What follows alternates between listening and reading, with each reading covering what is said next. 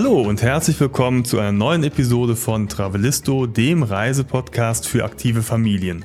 Mein Name ist Andy und mir gegenüber sitzt wie immer Jenny. Ja, hallo auch von meiner Seite.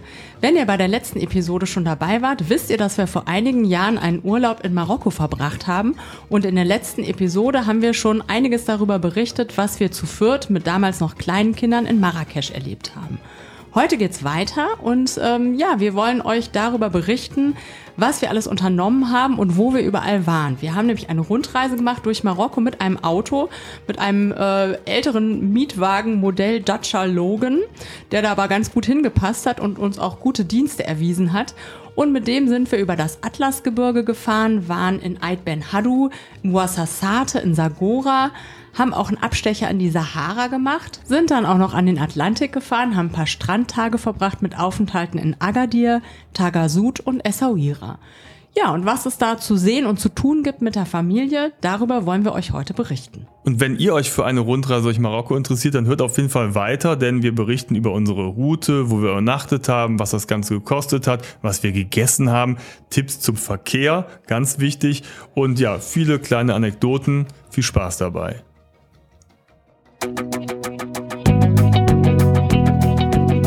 Travelisto, der Reisepodcast für aktive Familien.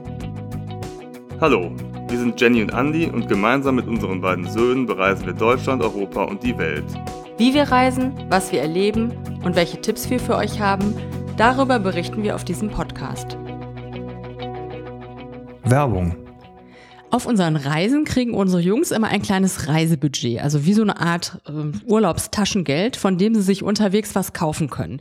Da waren schon lustige Sachen dabei, also zum Beispiel in jedem Sommerurlaub ein Keschernetz, ansonsten Bälle, Ritterschwerter oder auch mal ein Römerhelm. Damit die beiden lernen, mit ihrem Geld vernünftig umzugehen, nutzen wir My Money, die Supporter dieser Episode sind. My Money ist eine Taschengeld-App mit Visa-Karte für Kinder und Jugendliche. Die Idee dahinter ist wirklich genial. Heutzutage läuft ja vieles digital ab und Kinder und Jugendliche wachsen ja auch eher mit Geld in digitaler Form auf. Und da ist es natürlich wichtig, ihnen einen einfachen Überblick über ihr digitales Geld zu geben und ihnen den Wert des Geldes zu vermitteln. Und genau da kommt My Money ins Spiel. Für unsere Jungs haben wir eine My Money Visa Karte bestellt, die es für Kinder und Jugendliche zwischen 7 und 18 Jahren gibt. Mit der Karte können Sie dann überall bezahlen, sogar auch online oder im Ausland. Sie kann mit allen Arten von Zahlungskarten aufgeladen werden und das Gute ist, dass nur das Geld ausgegeben werden kann, das sich auch auf der Karte befindet. Sonst gäbe es nämlich hinterher bei uns, wenn die Jungs auf Shoppingtour gehen, ein böses Erwachen. Wir Eltern haben für unsere Jungs die App auf unseren Handys installiert und von hier aus haben wir einen vollständigen Überblick darüber, wie die Karten verwendet werden. Also wir können auch sich wiederholende Transaktionen einrichten, wie zum Beispiel das wöchentliche Taschengeld. Dazu gibt's übrigens auch Empfehlungen, was da so ein guter Betrag wäre, zum Beispiel acht Euro, wenn man in der achten Klasse ist. Und das heißt, wir müssen nicht mehr ständig jeden Sonntag in unserem Portemonnaie nach Kleingeld kramen. Wir können auch äh, eine wöchentliche Verbrauchsgrenze festlegen, die Karte sperren, Benachrichtigungen erhalten, wenn die Jungs was kaufen. Und ähm, wir können ihnen auch mal schnell Geld überweisen, wenn sie zum Beispiel im Kino stehen und das Geld nicht mehr für Popcorn reicht, dann äh, können wir das in Sekundenschnelle über die App erledigen. Das Geld ist dann sofort auf der Karte verfügbar. Wir können aber auch Aufgaben für die Kinder erstellen. Zum Beispiel gibt es kleine Belohnungen, wenn sie Jobs im Haushalt wie Staubsauger oder Einkaufen übernehmen. Wie hoch diese Belohnungen ausfallen, können wir natürlich selber bestimmen. Und die Kinder erhalten in ihrer Version der App einen einfachen Überblick über ihr Geld. So können sie auch selber sehen, was sie verbraucht haben, sehen die Aufgaben oder können sogar Sparpläne erstellen. Also eine echt clevere Lösung, mit der unsere Kinder den Umgang mit Geld lernen können. Und wir als Familie kommen darüber gut zum Thema Finanzen und Finanzplanung ins Gespräch. My Money gibt den Kindern die Freiheit und die Verantwortung, mit ihrem eigenen Geld vernünftig umzugehen. Und das Ganze macht auch noch Spaß, weil die App schön und übersichtlich gestaltet ist. Also eine klare Empfehlung von uns. Die App findet ihr im Apple App Store und bei Google Play. Und wenn ihr noch mehr über My Money erfahren wollt, dann schaut doch mal auf der Webseite vorbei www.mymoney.com. Geschrieben M-Y-M-O-N-I-I. Den Link findet ihr auch in den Shownotes dieser Episode.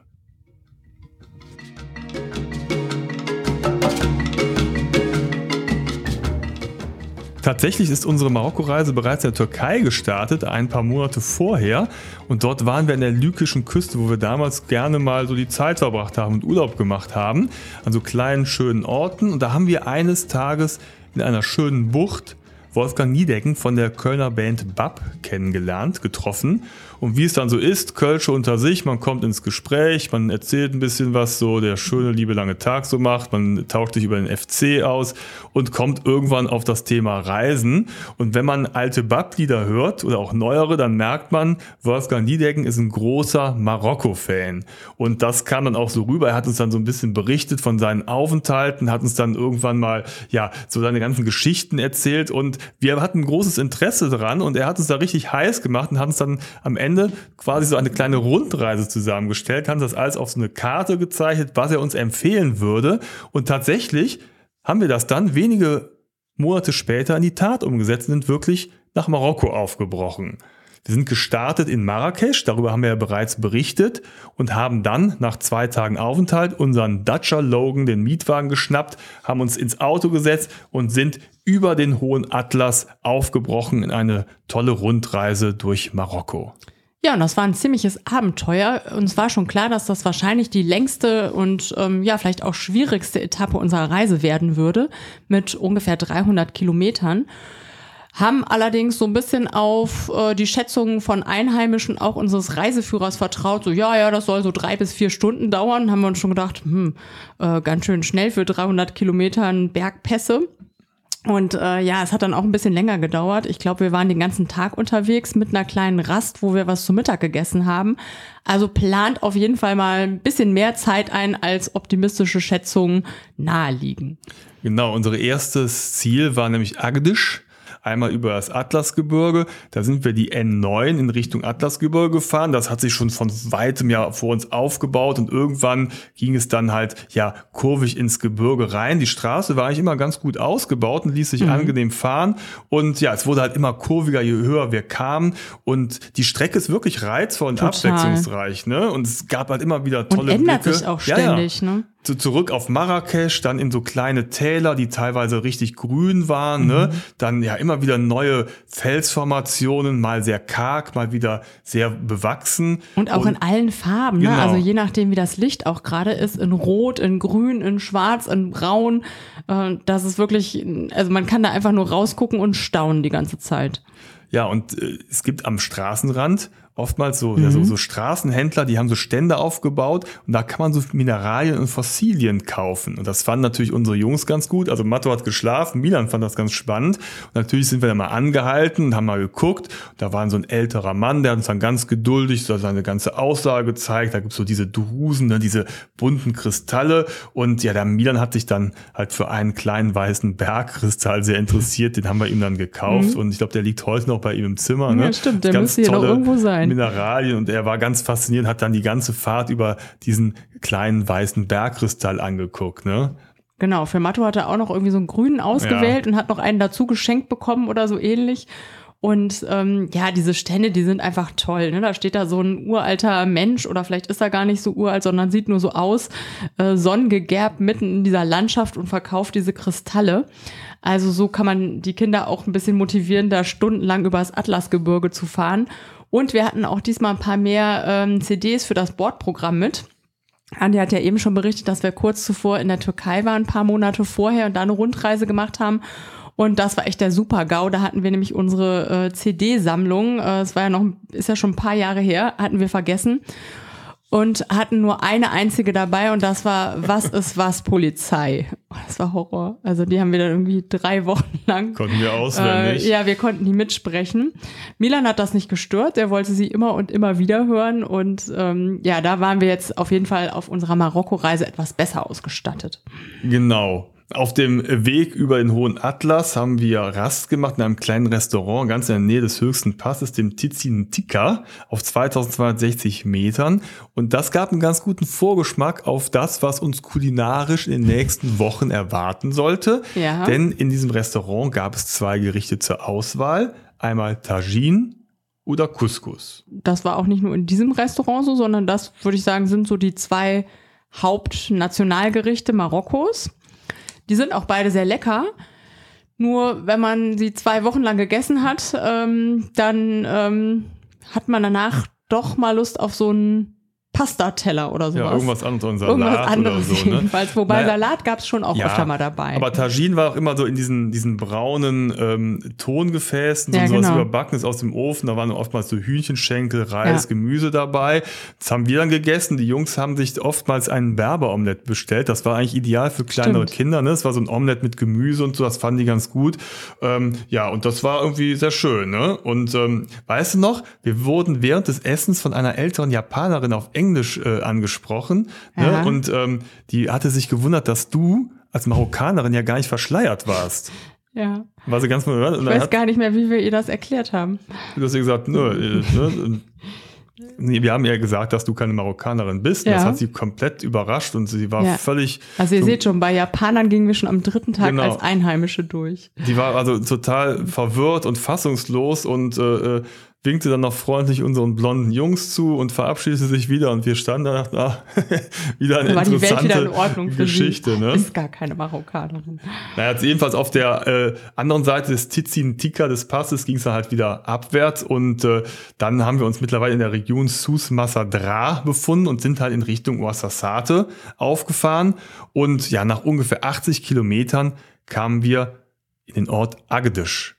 Ich glaube, so spricht man das aus. Ja, du sagst das sehr professionell. Ja, ich habe das damals schon Mhm. geübt, weil es war irgendwie das, das äh, geschrieben wird das A G D Z, also Mhm. Agdisch. Und ähm, also viele Einheimische und auch die Reiseführer wollten uns weismachen, dass es halt irgendwie relativ schnell ging und wir haben tatsächlich relativ lange gebraucht. Man muss ja auch bedenken, diese kurvigen Straßen, da gibt es auch ein Tempolimit, 60 km/h und daran sollte man sich auch halten. Kleiner Tipp von uns, auch wenn wir später dann noch unsere anderen Erfahrungen gemacht haben, weil es gibt immer wieder Polizeikontrollen und mit denen möchtest du ja nicht aneinander geraten. Also von daher haltet euch dran und dann dauert das halt Viel eben. schneller kann man da, glaube ich, eh nicht Tag, fahren, ne? oder? Also das war ja schon recht bergig und ähm, Ja. ja. Ja, und dann sind wir in Agedisch angekommen. Da wollten wir mal eine außergewöhnliche Unterkunft testen. Mhm. Agedisch ist so am Rand eines Tals und dahinter gibt es wie so eine Oase. Ne? Da gibt es so einen kleinen Flusslauf mit Palmen und genau in dieser Umgebung gab es unsere Unterkunft und dort wollten wir in einer Berberhütte übernachten. Und ich würde schon sagen, das war wirklich eine der außergewöhnlichsten Unterkünfte, in der wir je übernachtet haben. Wir haben ja schon wirklich viele ähm, ja, Übernachtungen in außergewöhnlichen Orten gehabt. Und das war aber wirklich was, sowas haben wir noch nie erlebt vorher. Und das war wirklich einmalig. Diese, ne, die karge Landschaft und dann hast du plötzlich so ein, gehst du durch so ein Tor und da ist so eine riesige grüne Oase, die über und über mit Pflanzen und äh, Blumen bewachsen ist. Und dazwischen, ganz versteckt, stehen so kleine, ja, wie so Lehmhütten waren das, ganz klein. Und dann kommst du da rein, hast so äh, relativ einfach äh, drei oder vier Betten da stehen, ein kleines Tischchen und das war's. Ja, das war unsere Unterkunft. Mit dem sehr Berberteppich. Es gab keine außergewöhnlich Tür. und sehr gemütlich. Stimmt, es gab keine Es Tür. auch so, so, so ein Vorhang Ja. davor und das war's dann. ja, Aber erstmal haben wir frischen Minztee bekommen. Mhm. Dann saßen wir da auf so einem kleinen Tischchen, und so Stühlchen in dieser Oase, haben den Minztee getrunken. Dann haben wir abends was gegessen. Dreimal dürft ihr raten, was. es gab nämlich Tagine. Und Couscous. Ja, sehr lecker auch. Da sind wir nochmal so ein bisschen spazieren gegangen durch diese ganze Anlage. Da sind dann natürlich so Felder. Da gab es noch so eine verfallene Kasper. Kasper sind so alte, ja, wie so festungsartige Burgen, ja. Äh, Wohnhäuser, Gebilde, alles in einem, die so sehr imposant aussehen. Also in so einem Lehmrot war so eine ältere, zerfallene. Die haben wir uns mal so ein bisschen von außen angeschaut und sind dann weitergegangen und haben dann halt die Nacht in dieser Berberhütte verbracht und die war prägend für mich. Nicht nur für dich, für uns alle. Äh, denn irgendwann wachten wir auf und hörten so ein Rascheln und hatten, glaube ich, alle denselben Gedanken. Ich glaube, die Jungs haben es gar nicht so richtig mitbekommen, jedenfalls wir beide. So, scheiße, eine Ratte. Jetzt Ja. ist hier eine Ratte drin. weil es war neben meinem Bett war so ein kleines, ja, so eine kleine Öffnung und da ging es nach draußen. Das war Ja, vielleicht Fenster. so, ja, so, nein, das war so auf Bodenhöhe, ganz tief, so ein kleines Loch und da war von außen war ein Vorhang nur vor. Es war so vielleicht so Ja, ich glaube, 20 mal 20 Zentimeter groß ja, und ich würde plötzlich. das als Fenster bezeichnen. ja, aber es war ein, nur halt ohne. Scheibe. Es war wie, Ja. wie, so, eine, wie so, ein, so, ein, äh, so eine Katzenklappe. Vielleicht war es das tatsächlich. Vielleicht war es eine Ja, Katzenklappe, ja. aber jedenfalls sah ich plötzlich so fälliges Zeugs da so rumwuseln und ich dachte, oh, scheiße, scheiße, scheiße. guck nicht jeden Deck über den Kopf, ich habe jetzt keinen Bock, dass hier Ratten reinkommen. Ne? Und also ich konnte die ganze Nacht nicht schlafen, weil mich diese Ratten wahnsinnig gemacht haben. Ja, und am nächsten Tag haben wir dann aber festgestellt, dass es gar keine Ratten waren. Oder haben wir es noch in der Nacht gemerkt? Nein, ich weiß es gar dunkel. nicht Ich mehr. Ich glaube, wir haben uns die ganze Nacht gruselt. Und am nächsten Tag haben wir eine total niedliche Katzenfamilie mit ungefähr fünf Katzenjungen vor unserer Hütte entdeckt. Und äh, haben dann auch irgendwann kapiert, so, ach so, das waren diese kleinen süßen Kätzchen, die uns heute Nacht besucht haben. Ja, und das macht aber einen Riesenunterschied, Ja. wenn du schlafen willst und äh, du denkst, da ist eine Ratte neben dir oder da ist ein kleines, süßes Kätzchen. Kätzchen-Baby. Ne? Also das war auf jeden Also Fall die schon... zweite Nacht war auf jeden Fall besser. Ja, genau. Ja, und dann am nächsten Tag sind wir weitergefahren, weiß noch unterwegs. Warte, ich wollte noch mal ganz kurz dazu erzählen, weil es da ja nicht nur diese Hütten gab, sondern da gab es auch noch so andere Hütten, die man gemeinsam nutzen konnte. Und das war auch für uns zum Rumhängen. Wir haben da ja nicht so viel unternommen, sondern hingen meistens in der Oase rum. Da gab es zum Beispiel eine Hütte, wo man so, wo so Musikinstrumente waren, wo man so trommeln konnte und irgendwie so eine Art Xylophon war da. Also man konnte sich da wirklich so den ganzen Tag aufhalten. Da waren so kleine, ähm, wie so Wasserläufe ähm, und Brunnen, wo man ähm, sich mal irgendwie die Hände kühlen konnte und so. Also diese ganze Anlage war sehr, sehr außergewöhnlich. Also es war so ein ganz besonderer Ort, fand ich. Und dieser eine Mitarbeiter, der kam doch dann ganz freudestrahlend an, hat den Jungs eine Bongo-Trommel gebracht. Meinte, Ja, hier ja, Jungs, ihr könnt ja. spielen. Und ich dachte nur, oh, weißt du, was du tust? Weil wenn du jetzt so zwei kleinen Jungs eine Bongo-Trommel gibst, ich weiß nicht, ob es hier noch andere Gäste gibt, aber dann wird Irgendwie hier war da aber niemand. gibt's eine Ne? Dauerbeschallung. Aber es war, fanden die völlig in Ordnung. Die Jungs haben getrommelt und hatten total Spaß. Die waren echt glücklich. Und äh, es war halt auch wenig los da. Also von daher war es dann auch in Ordnung. Dachten wir auch, ja gut, wenn er das halt dann auch hergibt, dann äh, ist das in Ordnung. Durften wir auch trommeln. Und die Jungs durften dann auch, auch äh, ein bisschen planschen. Es war halt auch da Mhm. sehr warm und es gab auch da wieder so, so ein, eine Konstruktion, da wusstest du nicht genau, ist das jetzt ein Brunnen oder ist das ein Pool? Ja. Oder beides. Jedenfalls durften die Jungs da so ein bisschen planschen, das war auch wieder ganz nett. Ne? Die Marokkaner sind da sehr ja, kinderfreundlich Ja. und sehr entspannt und das Ja. macht das Ganze natürlich dann doppelt angenehm. Mhm, Und wenn man freundlich fragt, also ne, das war manchmal einfach nicht so eindeutig. Und in dieser Oase, ne, das hatte so, ein- die hatte so ein Riesentor. Das fand ich auch gut mit kleineren Kindern, dass sie einfach nicht verloren gehen können. Ne? Da kann kein Kind rauslaufen, da gibt's keine Autos, die da langfahren. Du hast da echt so deine Ruhe und äh, kannst da einfach den Tag so rumhängen. Das war echt schön da. Ja, und als wir dann am nächsten Morgen halt dann eben ins Auto gestiegen sind, weitergefahren sind, dann sind wir an einer Kasper vorbeigekommen, die deutlich besser erhalten war, weißt du noch? Da haben wir mal Mhm. Ja. angehalten, haben einfach mal geguckt. Also, wie gesagt, das ist so eine imposante Lehmburg und da kam dann direkt so ein äh, findiger Marokkaner an und bot uns an, ja, uns einmal durch diese Kasper zu führen. Mhm. Das hat dann, ich glaube, fünf Euro gekostet umgerechnet. Oder waren es zehn, ich weiß nicht, aber jedenfalls hat er sich Zeit genommen und hat uns dann einmal durch diese Kasper geführt, hat uns dann auch gezeigt, da lebten tatsächlich auch äh, in Teilen äh, Ziegen drin, ne? Der, die Ja, waren so ein stimmt. Ziegengehege, da hat er uns so ein bisschen über die Geschichte erzählt, wie die Menschen damals da gewohnt haben, die war halt leerstehend. Und es war tatsächlich ganz interessant. Und ja, der Junge, der stand da halt und hat halt eben auf Touristen gewartet und hat sich da so ein bisschen was äh, verdient. Das war völlig in Ordnung, war jetzt auch irgendwie nicht so nepp, sondern das war äh, ja. informativ und äh, war tatsächlich sehr schön. Ja, und dann sind wir weitergefahren Richtung Ouassasate, sind aber kurz vorher links abgebogen und wenn ich heute gefragt werde, nenn mir doch mal so einen magischen Mhm, Ort, gedacht, ja. äh, den ihr so auf euren Ja. Reisen begegnet seid oder besucht habt, dann fällt mir immer dieser eine Ort ein, Ait Ben Hadu. Ja. Das ist so, ja, ein Felsen-Lehmort, eine riesige Kasper an einem Hang und das ist so eine arabische Märchenkulisse, Ja. die man sich halt ja besser nicht vorstellen kann. Es ist Weltkulturerbe und es ist auch ein ja, ein Hollywood-Hotspot quasi, weil da unheimlich viele Filme gedreht Ja. worden sind. Und das ist ein Ort, der ist einfach einmalig und einmalig schön. Ja, vor allem die Atmosphäre. Also wir haben nicht in dem Ort selbst übernachtet. Damals hatte der Ort auch noch gar keine Elektrizität. Das sollte dann irgendwie erst ein Jahr später kommen. Und wir waren auf der anderen Seite des Flusslaufs.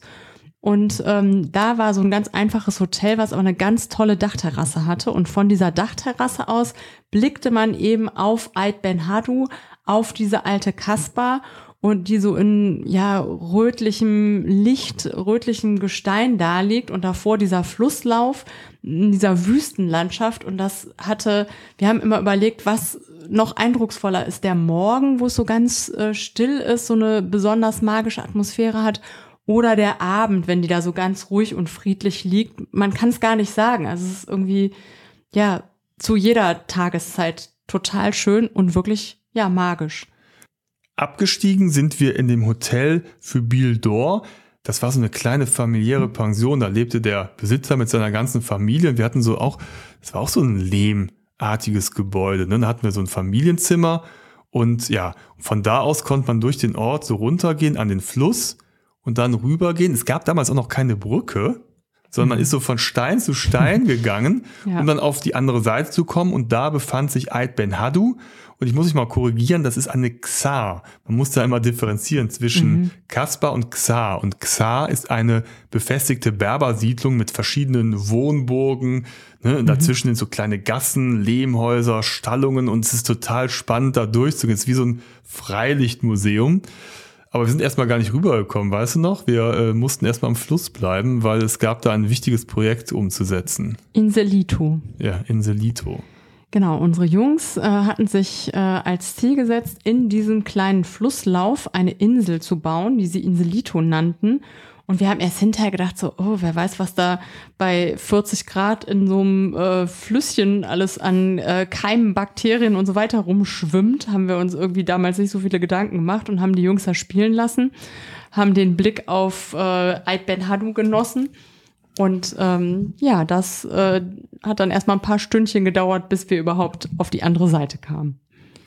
Ja, und wir sind eigentlich ja auf eigene Faust durch diesen Ort geschlendert. Mhm. Und auch da gibt es halt so Guides, die kannst du halt am Ortseingang ja, engagieren, aber wir ja. haben es gar nicht gebraucht. Ne? Mhm. Wir sind einmal auch in so eine Kasper innerhalb des Ortes gegangen, weißt du, da sind wir auf so einen Turm gestiegen, mhm. da stand unten, war, war noch so ein Pferdestall, Ne? Und dann konnte man von oben noch mal gucken. Und ansonsten, ja, sind wir einfach da durchmarschiert und haben uns, ja, diesen Ort angeschaut. Ganz äh, eindrucksvoll. Und aber eigentlich muss ich sagen, ist ja viel spannender, den Ort von der anderen Seite ja. anzuschauen, weil wenn ja, du selber im Ort Blick bist, war siehst du ja gar so nicht toll. mehr. Ja, also wenn ihr in Marokko seid, fahrt unbedingt nach Ait Ben Hadou.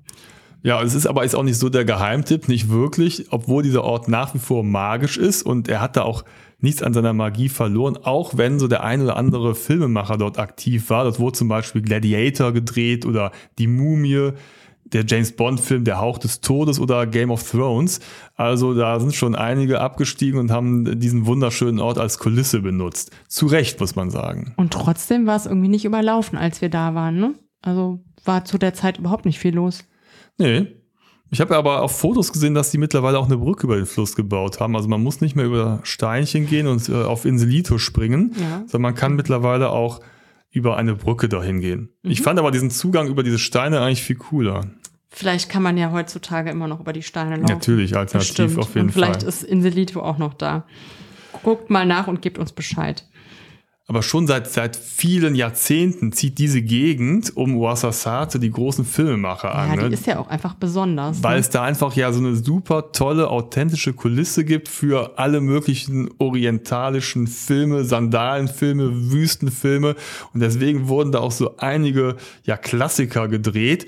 Und da gibt es dann halt auch ja, dieses kleine Hollywood in Wassasate, die Atlas Filmstudios und die kann man besichtigen mhm. und das haben wir uns natürlich nicht nehmen lassen. Ja, und das ist vor allem auch mit Kindern echt lustig, da mal hinzugehen und ähm, da haben wir noch so lustige Fotos, wie der Milan irgendwie so einen vermeintlichen Felsen äh, über seine Schultern hochhebt, ähm, was natürlich total leicht ist in Wirklichkeit und man kann diese Kulissen besuchen und da eintauchen, das ist, kann man so ein paar ganz lustige Stunden verbringen.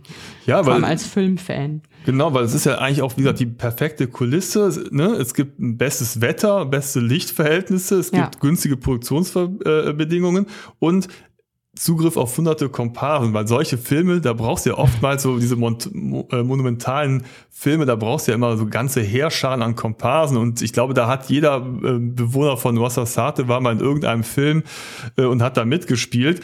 Und dort wurden halt eben, wie ich eben erwähnt habe, Gladiator gedreht, aber auch Black Hawk Down, Babel, Asterix und Obelix, ne? Also ja. da wurden schon einige berühmte Klassiker gedreht. Und ähm, ja, ach, das ist schon irgendwie ganz urig und ganz witzig dahin zu gehen. Und ich weiß gar nicht mehr, ob man das auch auf eigene Faust besichtigen kann. Wir haben so eine Führung gemacht, Ja. die war aber kindgerecht und dauerte auch nicht lang, irgendwie höchstens eine Stunde oder sogar noch weniger. Und ähm, da gehst du da einmal durch, das war auf Englisch, also war ganz ne, interessant, dass du da mal so verschiedene Filmkulissen erleben kannst. Es hat 45 Minuten gedauert, hat jetzt nicht viel Geld gekostet, war also tatsächlich günstig. Und man hat aber auch so gemerkt, also diese Filmkulissen wurden mit einfachsten Mitteln gebaut. Ja. Und wir sind dann ne, wegen Asterix und Obelix waren wir plötzlich im alten Ägypten in so einem riesigen ägyptischen Tempel mit diesen Figuren und so. Ne? Und aber alles war halt eben konsequent aus äh, Holz, äh, Leichtmaterialien und Styropor gebaut.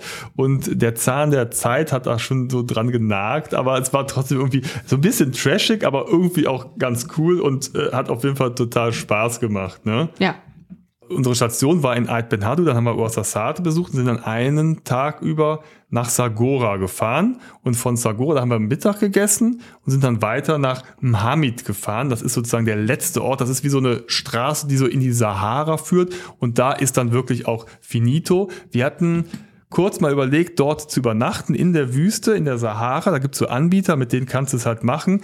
Es gab aber damals irgendeinen Konflikt da in der Gegend und da haben wir uns dann irgendwie nicht so wohl gefühlt getraut. im Mhm. Grenzgebiet da nachts mit dem Zelt zu übernachten. Das war irgendwie, passte uns damals so nicht. Und dann haben wir gesagt, okay, komm, dafür reicht es halt einfach mal so in die Sahara zu fahren. Und ich weiß auch noch, kannst dich noch daran erinnern, an dieses Hotel, das hätte auch in so einem Horrorfilm stattfinden Ja. können. Also ihr müsst euch das so vorstellen, die Straße nach Mhamid geht einfach geradeaus, gerade geradeaus und links und rechts ist Wüste, Sandwüste. und, es war ziemlich heiß. Es war verdammt heiß.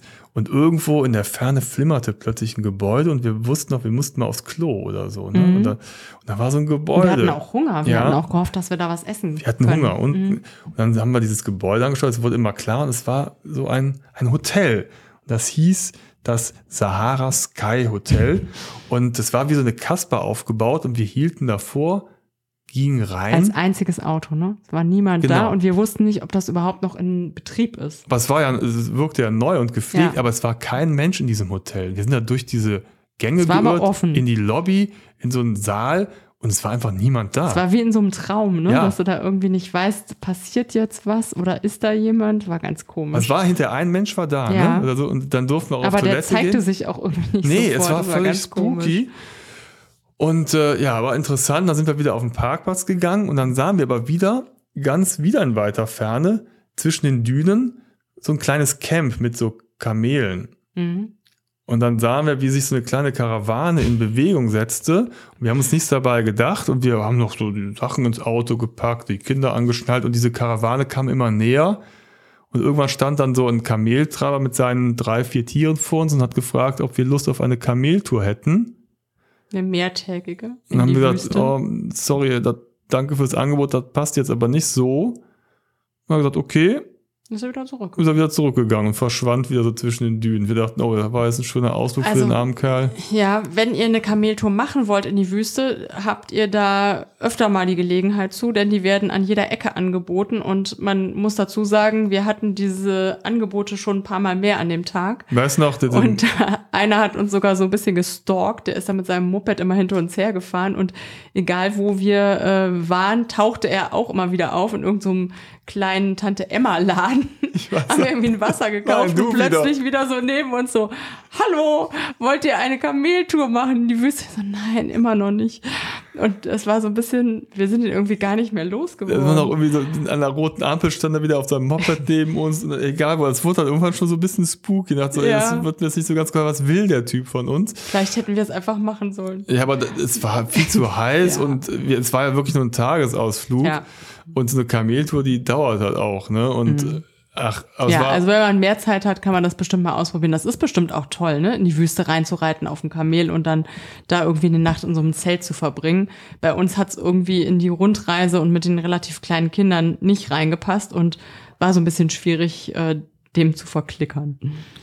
Ja, aber das, das, wie gesagt, das gehört auch dazu. Da muss man sich auch ein bisschen drauf einlassen. Die Leute sind halt sehr geschäftstüchtig, sie handeln halt gerne und das muss man halt einfach mitspielen. Und wenn man aber auch irgendwann konsequent ist und sagt, so, ich möchte das nicht und auch klare Grenzen aufzieht, dann funktioniert es Ja. auch. Ne? Ja. Der war halt eben besonders geschäftstüchtig, der hat uns so ein bisschen verfolgt, aber ja, im Nachhinein ist immer wieder lustig, dass der Junge so motiviert war und äh, ja, schade, dass es halt einfach nicht gepasst hat.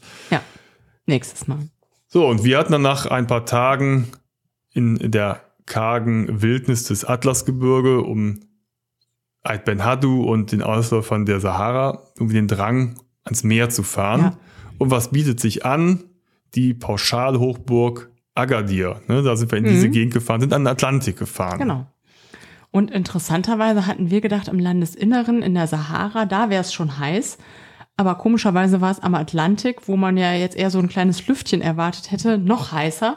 Und zwar, wir haben uns mal vorgestellt, das war so wie früher, wenn man in so ein Kaufhaus reinging, in so einen Kaufhof oder so. Und dann war doch immer so ein Gebläse, was einen so anblies mit so, so total heiß. Und so war das. Oder als würde dir einer so einen Föhn so mitten Ja. ins Gesicht halten. Es war über 40 Grad, ich glaube 42 Grad. Und es war wirklich eine sehr krasse Hitze. Das war damals, das waren die paar Tage, da waren wir in Tagasud, das ist so ein Surferort, eigentlich ein ganz, ganz schönes Mhm. Ja. Örtchen, ne? da waren halt so überall diese Surfer-Dudes und rannten da rum, waren so kleine Surferlädchen, konntest du, ja, waren super Wellen, also ideal zum Surfen. Und wir hatten da so, so, ein- so ein, ja, so ein Yoga-Hotel, ne? Was das Ja, war so ein so Resort, so ein Resort, da hat schick. man für ein paar Mhm. Tage. Und es war aber so heiß, dass man es kaum ausgehalten hat. Also ich weiß noch, wo ich es ausgehalten habe, war im Pool, wenn ich unter Wasser war. Sobald ich mit dem Kopf hochkam, dachte ich, boah, ist das heiß. Und da war so eine Temperaturanzeige und ich weiß noch, es hat sich dann ganz spät abends abgekühlt und zwar auf 38 Grad. Mhm. Das war die Tiefsttemperatur. Nachts irgendwann. Und dieses Resort war halt direkt am Meer. Und dann haben wir mal so versucht, mal einen Strandspaziergang zu machen. Hast du da nicht deine Sonnenbrille verloren? Ja, im Wasser, in den Wellen. Ja. Und dann haben wir versucht, die zu suchen, aber es war einfach so hart ohne Brille, weil dir dieser heiße Wind so ins Gesicht geblasen hat, das hast- hast du nicht ausgehalten. Dann haben wir immer gesagt, komm, lass sie da liegen, wir finden sie nicht, lass wir zurück ins Zimmer gehen, da hält man es aus. Also Und ich weiß auch, ich hasse eigentlich Klimaanlagen, aber in diesem, in diesem Resort hatten wir eine Klimaanlage in unserem Hotelzimmer und ich, wir haben die wirklich angehabt. Mhm. Ne? Also wir haben uns wirklich gefreut, da mal reinzugehen, um uns mal kurz abzukühlen. Das klingt jetzt echt pervers, aber ähm, es war, es war schon, ja, es war sehr heiß. Ja, auf dieser Reise haben wir verschiedene Unterkünfte ausprobiert. Ne? Und Sehr die waren tatsächlich Art. sehr, sehr unterschiedlich. Also wir Ja. waren ja in einem Riad, also einem Stadthaus in der Medina von Marrakesch. Dann haben wir in einer Berberhütte übernachtet, in so einer einfachen Lehmpension in Ait Ben Hadu, dann in so einem schicken Yoga-Resort und dann waren wir noch ein paar Tage in Agadir und Agadir ist ja so eine, wie gesagt, so eine Pauschalhochburg, wo so ganz viele Hotels und äh, Ferienclubs aneinandergereiht sind in so einer großen Bucht. Da hatten wir auch einen Ferienclub, einen Bekannten, wo wir untergekommen sind, hatten da so ein kleines Apartment und das war wie so eine Parallelwelt. Ne? Es war in Ja. sich geschlossen, halt total schön, aber auch irgendwie so krass, wie so der Kontrast innerhalb des Landes ist, weil da war so All You Can Eat und war, war interessant, weil wir hatten das vorher noch nie so erlebt und für uns war es mal interessant, das mal so ein paar Tage zu erleben. Eine große Poollandschaft, es gab Programm, es gab immer was zu tun, es gab super geiles Essen. Ja. Und wenn man etwas von den Einheimischen miterleben wollte, dann gab es da abends einen Bazar und da konntest du dann für 8 Euro dir Minztee kaufen. Und ich dachte, wie absurd ist das denn? Gehst du mal raus, gehst du auf einen normalen einheimischen Markt, da kostet der 20 Cent und die Leute, die kaufen sich hier, decken sich mit irgendwie so einem Kram ein. Also es war schon irgendwie alles so ein bisschen Ja. eine künstliche marokkanische Atmosphäre, aber vom Land selber hat man, hat man gar nichts mitbekommen. Ja. Ne? Genau.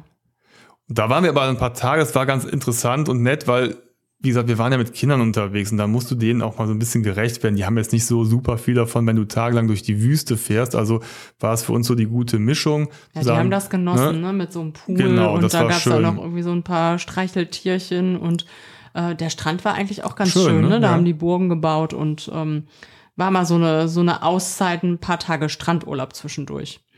Da bist du doch am Strand sogar laufen gegangen, ne? Da haben dir doch die Leute mal zugewunken, weißt du noch? Hast du mal Mhm. Ja, erzählt? einer ist dann auch so mitgelaufen Ja, und Fans gehabt. ja, so ganz, So es war anscheinend irgendwie ungewöhnlich, da laufen zu gehen. Jenny ist laufen gegangen und dann sind so ganz viele Leute ich immer so einen Pulk hinter Ja, mir. es waren alles ja, nur stimmt, Männer, Ich kam mir so ein wohl? bisschen vor wie Forrest Gump.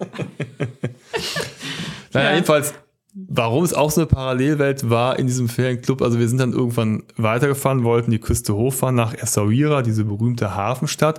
Und wir haben den Club verlassen und wieder in unserem Wagen lang gefahren, sind so eine einsame Piste lang gefahren. Links und rechts so, ja, so Dornenbüsche. Und plötzlich stand da so eine Ziegenherde, so halb auf der Straße. Und der Ziegenhirte, War vielleicht acht. war so ein Junge, ne? Ja. Acht. Und der winkte uns und deutete so an, schüttelte mit der Hand, ob wir was zu trinken hätten. Und dann haben wir dann angehalten und haben ihm dann eine Flasche Wasser durchs Fenster gereicht. Und er war total happy, hat sich tausendmal bedankt und hat was getrunken und die Flasche durfte natürlich behalten, also er weitergezogen. Und wir dachten, das ist echt ein krasser Ja. Kontrast. Das Also hat unsere Jungs auch irgendwie total Ja, beschäftigt, so eine ne? dass da Kinder, die kaum älter sind als Ja. sie selbst, äh, da als Ziegenhirt arbeiten. Ja, aber es ist halt so eine Viertelstunde entfernt war dieser Ferienclub, wo die Leute hinter ihren Mauern sitzen und all you can eat, essen, trinken, Ja. äh, noch nicht mal die Hälfte aufessen, so, ne, und wirklich, äh, ja, wie im Schlaraffenland lehnen. Und dann fährst du weiter und dann kommt so ein Ziegenjunge, der fragt, ob er was, Wasser haben kann. kann. Also das Ja. fand ich schon irgendwie so eine, Ja, äh, krass. krass irgendwie, ne? Mhm. Ja, dann sind wir aber dann weitergefahren und ähm, die Ebene, die man da durchquert, so Richtung Essaouira, das ist irgendwie ganz interessant. Da äh, stehen überall diese Arganbäume, ne? Das ist so, äh, da kannst du auch ganz viele Argan-Produkte kaufen, ne? Arganöl vor allem. Ja, Arganöl oder daraus wird auch so kosmetischer. Haben wir hier, glaube ich, noch irgendwo Ja. eins, was wir, das sind ja dann so Sachen, die man im Urlaub unbedingt haben will und kauft und zu Hause dann irgendwie doch nicht mehr nutzt. Also irgendwo steht das hier, glaube ich, noch. Ja, es gab ja immer so Stände, ne? Der Vater Ja. mit seinem Sohn, der irgendwie so Öl zum Kochen Ja. verkauft hat oder diese, diese Lotion für die Haut und, Mhm. äh, ne? das waren meistens in so kleinen Plastikflaschen, so in einer Orangina-Flasche, In- in der ne? Weißt du, die hatten wir ja. dann gekauft. Und das Witzige ist halt auch, dass halt immer die Ziegen, die mögen diese Arganbäume gern und das kennt ihr bestimmt diese Bilder, wo dann so ein Baum steht und da sind überall die Ziegen oben in den Ästen stehen da also drin. Das siehst du halt da an jeder Ecke, das ist Ja. Mhm. irgendwie ganz witzig, ne? Und ähm, ja. Ja, Ziel, das war sozusagen unsere letzte Station, war Essaouira, die Stadt des Windes. Ja, ein, eine langgezogene Mhm. So ein Bucht. T-Shirt haben wir dem Milan auch Ja, geschenkt, ne? Stadt, ja, ja, Ja. das ist ganz cool, ne? Windy so City oder so Ein ähnlich. breiter auch, ne? Strand, äh, da zieht's halt zahlreiche Surfer und Kitesurfer hin, ne? Und äh, der Name kommt nicht von ungefähr, denn da bläst es schon, Ja, schon ganz ordentlich. ordentlich, ne? Ja, und da kann man so am Strand äh, rumlaufen, da liegen überall so Fischerbötchen und man kann so durch die Gässchen laufen, so ein bisschen rumgucken, überall gibt's Stände, kann man ähm, ja so ein bisschen rumbummeln, kann man ganz guten Tag verbringen. Einkehren, was essen, was trinken, gibt's ganz viele Straßencafés, viele Leute unterwegs, Touristen, Einheimische. Ist so ein ja ganz, ganz schöner, bekannter, lebhafter Ort. Von außen sieht dieser Ort ja aus weiß und blau. Ne? Mhm. Das liegt halt hauptsächlich daran an diesen weißen Mauern der portugiesischen Festungsanlage. Mhm. Ne?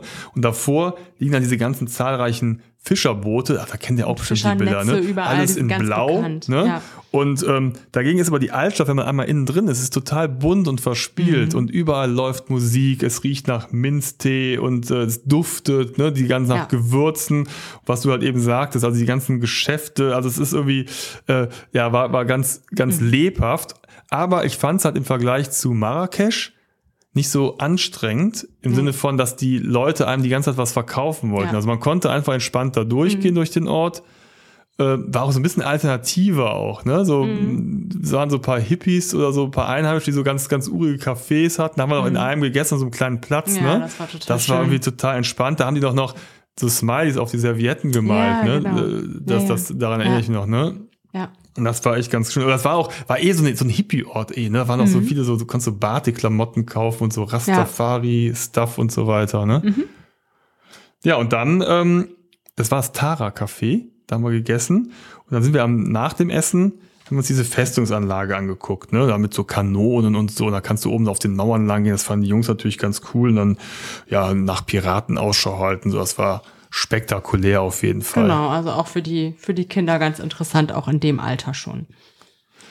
Ja, und dann sind wir zum Abschluss nochmal in den Fischereihafen gegangen. Da kamen mich gerade die ganzen Fischer Ja, rein. Weiß noch, da ging es dann ganz groß her, weil ähm, da haben sich auch irgendwie so zwei Fischer in die Haare gekriegt, irgendwie so, weil die, die wussten nicht so genau, wer will Ja, jetzt seinen ja. Fisch wie verkaufen. genau. Und wir standen daneben und die haben sich total gestritten. Und wir so, okay, hallo. Wo sind wir hier Ne? reingeraten? Also das ist halt eben das authentische Fischerleben in Essaouira. Ja. Ja. Und dann haben wir nochmal einen kleinen Ausflug gemacht nach Sidi Kauki. Das ist so 25 Kilometer entfernt. Das ist so ein ganz kleiner Ort mit so einem breiten Sandstrand. Und äh, da steht so ein weißes Haus direkt am Strand, das ist ganz bekannt. Das ist nämlich die Grabstätte des heiligen Sidi Kauiki. Das ist auch so ein ganz berühmter Spot für Surfer und hm. Freunde einer gediegenen Kameltour. Und da äh, haben sie es wieder probiert. Ja, ne? da, da kann man so Strandtouren machen. Mal kurz davor, oder? Zu sagen, ja, ich ja, weiß gar nicht, was uns davon abgehalten hat. Ja, weiß ich auch nicht mehr. Keine Ahnung, irgendwie wollten wir nicht Kamel. Ja, nee, das war Kamel und wir. Ja. Also, du hättest aber auch mit dem Pferd reiten können. Mhm. Hättest du auch machen können. Mhm, stimmt. Haben wir aber auch nicht gemacht. Ja. Ähm, ja, das war unsere letzte Station. Dann sind wir von Essaouira zurück nach Mar Marrakesch gefahren. Das war eigentlich ja ein ganz entspannter Weg, denn äh, wir sind dann irgendwann am späten Nachmittag zurückgeflogen. Und äh, das, da brauchten wir halt keine Unterkunft mehr. Es hat dann genau. ganz locker gepasst. Ne? Ja, haben unseren Datalogen wieder abgegeben. Genau. Ohne weitere Macken und Katschen oder wenn, dann sind sie jedenfalls nicht aufgefallen.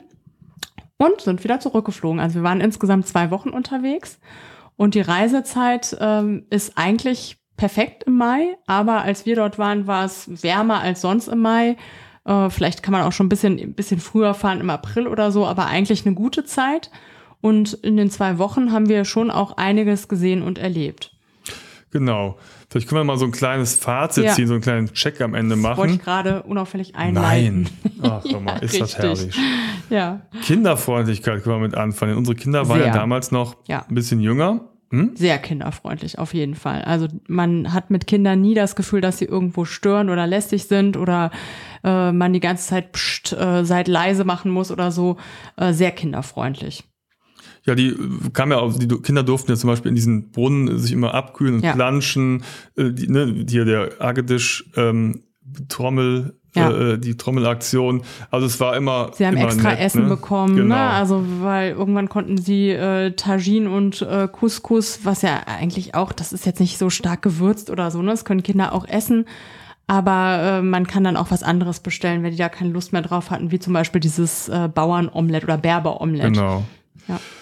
Ja, Kosten. Also ich würde sagen, Marokko ist eher ein Günstig. günstiges Reiseland, ja, wenn man Fall. will. Ne? Also ja. man kann natürlich auch viel Geld ausgeben. Da gibt's halt auch eben klar. schicke Resorts und schicke äh, ja, äh, Unterkünfte. Gerade bei den Riads gibt's natürlich ganz, ganz tolle, noble ja. Riads. Aber wir haben so ein einfaches genommen, was und schön die war. Die sind auch schön. Das reicht voll und ganz. Ne, und, und dann haben wir halt meistens, wie gesagt, in Alt Ben Hadu in so einer Familienpension übernachtet. Also ich würde sagen, so am Ende des Tages haben wir für Familienzimmer zwischen 35 und 60 Euro ja, gezahlt. Das und das günstig. war okay. Ja. Und dann. Und äh, Essen ist auch sehr günstig. Ja. Also wenn wir essen gegangen sind, haben wir selten mehr als 20 Euro genau. für uns alle vier bezahlt. Das war schon wenig. Auch wenn man zwischendurch an so Straßenständen, hatten wir ja vorhin ja schon mal kurz ähm, berichtet, ne? Oder nee, in der Marrakesch-Folge war das, mhm. glaube ich, wenn man da irgendwie einen Orangensaft äh, frisch gepresst haben möchte oder so einen Avocadosaft oder so, das kostet alles weniger als einen Euro umgerechnet. Also da kommt man wirklich mit wenig Geld weit. Im Kontrast dazu natürlich alles, was mit Touristenattraktionen zusammenhängt. Also das mhm. hatten wir auch in der Marrakesch-Folge berichtet. Wenn man auf dem berühmten Platz, dem Gemma Elfnar, sich zum Beispiel mit einer Schlange fotografieren lässt, dann kann das mal gerne 20 Euro kosten. Oder halt eben, wenn du halt äh, so einen Guide irgendwo in der Medina triffst und der will dich so ein bisschen rumführen, das kostet auch manchmal 20, 30 ja, das Euro. sollte man vorher ne? abklären, ne? genau. ne? weil wir haben auch so Situationen erlebt, wo jemand gesagt hat, so ja, gib mir einfach so viel, wie du denkst und ne, alles gut. Und dann gibst du irgendwie, denkst schon, das ist umgerechnet großzügig, keine Ahnung, 10 Euro für ein paar Minuten. Und dann ist er zutiefst beleidigt, weil er irgendwie 30 Euro haben will, umgerechnet oder so. Also sollte man vorher klären. Vielleicht noch kurz zum Autofahren, falls ihr euch fragt, yeah. wie ist das denn so, wenn man als Selbstfahrer in Marokko unterwegs ist. Das könnt ihr euch, äh, wenn ihr einigermaßen geübte Autofahrer seid, äh, schon zutrauen. Also das Einzige, was so ein bisschen abenteuerlich war, war Marrakesch, äh, die Altstadt von Marrakesch. Äh, da ja, sollte man irgendwo ein bisschen außerhalb parken, denn äh, da mit dem Auto, ähm, also größtenteils ist es auch autofrei, aber da sollte man äh, sich von fernhalten und ansonsten war es überhaupt kein Problem. Das war recht angenehm ja. und die Marokkaner fahren auch eher gemütlich und nicht ja. besonders aggressiv. Das Straßennetz ist gut ausgebaut, die Wege Mhm. sind sehr gut beschildert. Ja, Ne? Also es gibt diese geklappt. Route National, diese Landstraßen sind alle ja perfekt. Ne? Also man sollte aber eben auch bedenken, dass man halt nicht so gut durchkommt und dass man für knapp 400 Kilometer auch durchaus mal acht Stunden äh, braucht, wenn man halt äh, Passstraßen, Steigungen, Tempolimit und ausreichend Pausen berücksichtigt. Ähm, man braucht beim Mietwagen ja eine vernünftige Versicherung, denn es gibt schon abseits der Hauptstraßen bei so Pisten schon Schlaglöcher und Steinschläge. Das kann schon mal passieren. Also von daher solltet ihr euch da gut absichern. Und, oder ihr bucht euch einfach einen Dacia Logan, Der wo schon es eh nicht so, äh, der eh schon ramponiert ist. Genau, so wie unserer, da Genau. äh, muss man sich nicht so viel Sorgen machen. Mhm. Ich hatte es eben schon mal erwähnt, man sollte sich an die Geschwindigkeit äh, Halten. Vorschrift halten, Ja. denn es gibt zahlreiche Polizeikontrollen. Wir wurden ja meistens als Touristen identifiziert und äh, wurden nicht Bis auf von der angehalten. Ne? Genau, aber sonst, äh, Ja. genau, aber sonst äh, gab es halt, ja, wurden viele rausgewunken. Mhm. Wir wurden dann aber tatsächlich auf dem letzten Stück zwischen Stück. Essaouira und Marrakesch rausgewunken von einem Polizisten und der meinte, er hätte uns geblitzt und ich wäre 10 km/h zu schnell gefahren und er wollte jetzt 100 Euro Bußgeld von uns haben. Mhm. Und ich habe gesagt, das kann aber überhaupt nicht sein, weil ich wirklich penibel drauf geachtet hatte, weil ich halt eben schon die, all die ganzen Strecken gesehen hatte. Da steht halt überall Polizei. Ich will da nicht irgendwie in die Falle tappen. Und haben gesagt, wie hast du das denn gemessen, wenn du hier stehst? Der hat ja gar keine Blitzanlage dabei. Und dann, ja, habe ich dann so meine Taktik, ja, bin Ich ich, gefahren. verstehen. Ich nichts verstehen. Ich, äh, ne, ich kann kaum Englisch und so. Und dann haben wir versucht zu kommunizieren. Er konnte aber jetzt auch nicht so super Englisch. Und irgendwann hat er halt aufgegeben. Und ich glaube, das war unser Glück. Und er hat dann äh, davon gelassen, hatte mich mit den Worten entlassen, I forgive you. Ja. Und nach dieser Vergebung mussten wir halt dann nicht 100 Euro zahlen, sondern wurden weitergewunken und konnten fahren. Und das war so die einzige Geschichte, wo ich gedacht habe, so, mm, Aber er hatte ja komisch. vergeben. Ja, aber genau, das war auch gut. Mhm. Essen. Haben wir eigentlich schon gesagt, ne? Also ihr könnt euch entscheiden zwischen Tagine und Couscous. Oder ihr geht irgendwann mal zwischendurch in ein internationales Restaurant, wenn ihr mal was anderes essen wollt. Denn zwei Wochen Tagine und Couscous war doch etwas eintönig und wir kamen dann nach Hause und haben uns schon gefreut, so, oh, Ja. endlich mal wieder was anderes essen. Und äh, waren dann zu Gast bei Andys Eltern und Andys Mutter hat begrüßte uns freudestrahlend mit, oh, ich habe was ganz Besonderes für euch vorbereitet. Für euch Ihr werdet euch Marokko-Urlauber." total freuen, ihr Marokko-Urlauber. Und ähm, ja, dann stand da auf dem Tisch eine riesen Platte Tagine. Wir dachten so, oh nein, bitte nicht. Wir wollen eine Pizza. Oder jedenfalls irgendwas anderes, kein Tagine. Und sie war so ein bisschen enttäuscht. Wir haben es auch gegessen, um ihr eine Freude zu machen. Aber ähm, falls ihr irgendwie Freunde oder Verwandte habt, die euch eine Freude nach der Marokko-Reise machen wollen, dann bittet sie einfach darum, irgendwas anderes zu machen, was nicht Tagine ist und nicht Couscous. Es gab ja manchmal zum Couscous auch Merguez-Würstchen als Abwechslung. Das Das, war lecker. Und Salate gab es auch genau. manchmal. Dann Mhm. frischer Avocadosaft. Das Ja. äh, den haben wir in Den Marrakesch dürft ihr euch echt nicht entgehen Super lassen. lecker. Auch als Mahlzeit ist sehr nahrhaft. Genau. Zum Frühstück gab es dann oft Brot, Marmelade, Streichkäse, leckerer Orangensaft frisch gepresst, Mhm. Tee und Kaffee.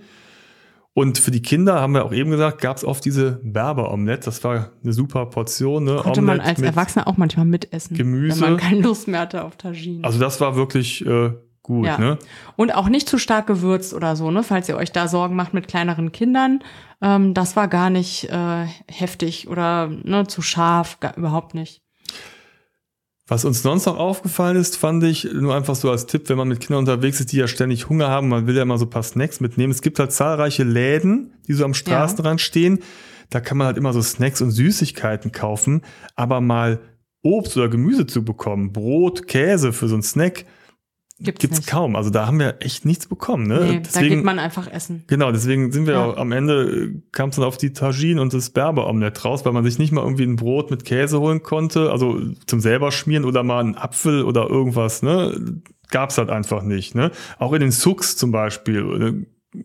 Es gibt ja auch so Souks äh, in kleineren Orten, da gab's halt einfach keine Lebensmittel. Keine Ahnung, wo die Nee. Leute das herbekommen Bauen haben. sie Ne? selbst an. Ja, aber dafür gibt's überall Cafés und Restaurants, wo man was bekommt. Genau. Oder auch Stände. ne, wo man manchmal was kaufen kann.